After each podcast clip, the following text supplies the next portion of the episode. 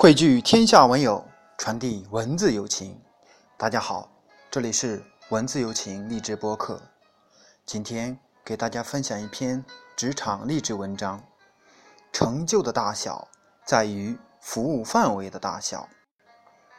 作者：砍柴人。本文来自书籍《二十几岁决定男人的一生》。朗读：曲良。下面请听正文。成功不是将来才有的，而是从决定去做的那一刻起，持续累积而成。假如有一天我们当上了主管，就要弄清一个问题：这个领导是监督大家的，还是给大家服务的？不要习惯性认为，主管既然是官儿，当然就是用来监督工作和管理下属的。官儿从来就是发号施令的，是接受别人服务的。假如我们把自己这个主管扮演成管理者和统治者，那么结果只能把部门搞得一团糟。原因就在于。我们给主管的定位是错误的。事实上，任何一个出色的管理者都是一个出色的服务者。不要总想着下属给我们做了什么，而是要想一想，我们给下属做了什么。我们当上一个部门的主管，要想自己为大家做什么，而不是想着。让员工为自己做什么？如果一直想着如何监督和惩罚员工，一直想着如何让员工对自己毕恭毕敬、绝对服从，一直想着如何体现自己在部门的权威，一直想着如何让他们的行为体现自己的意志，我们的主管也当不长久，部门。也很难做出成绩。作为主管，我们和下属同样都是打工者。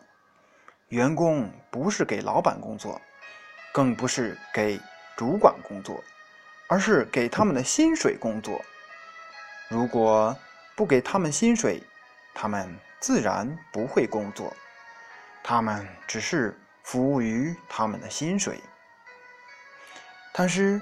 每一个人都有人格和尊严，每一个人都希望别人把自己当做一个完整的人，而不是奴隶。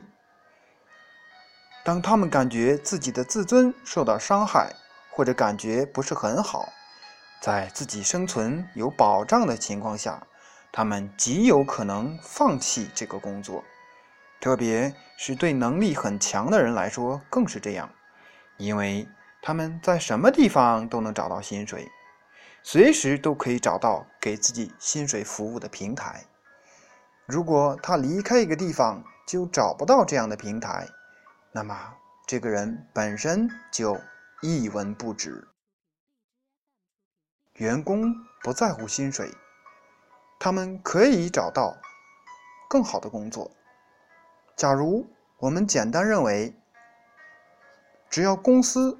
拿出同样的薪水，也可以找到别人为这份薪水服务的话，那就更是错误了。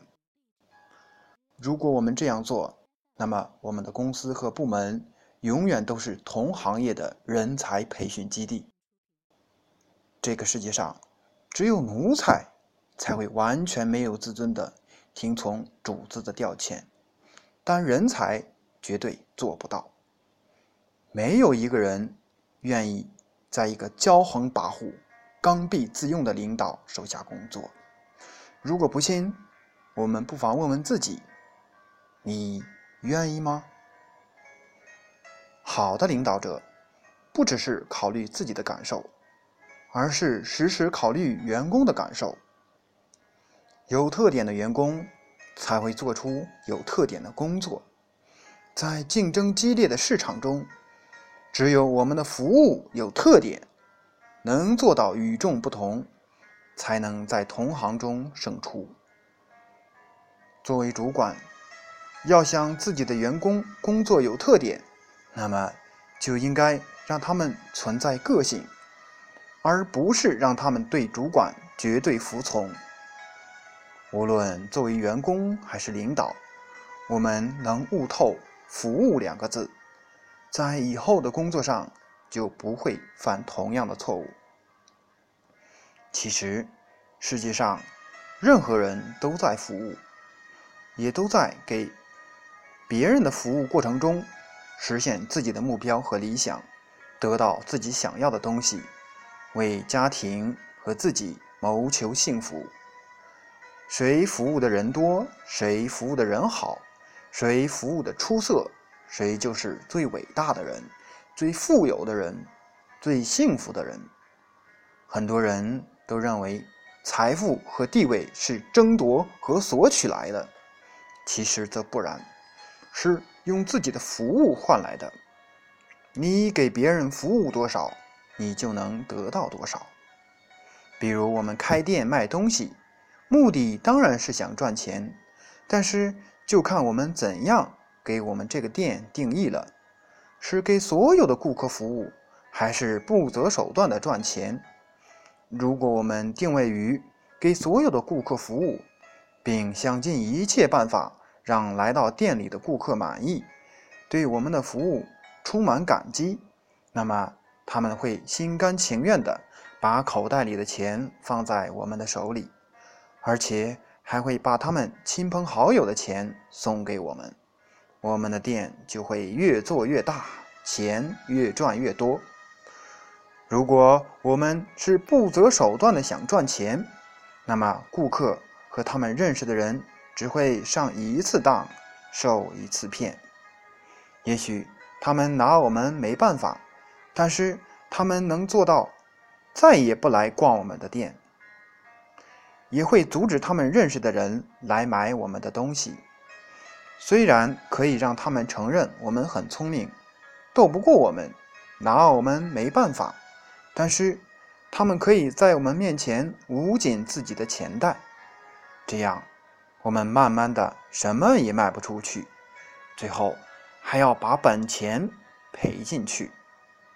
所以，无论我们作为公司部门的主管，还是普通员工，都要明白服务的重要性。如果是公司主管，那么应该怎样为员工服务呢？作为公司的主管，最忌讳的就是。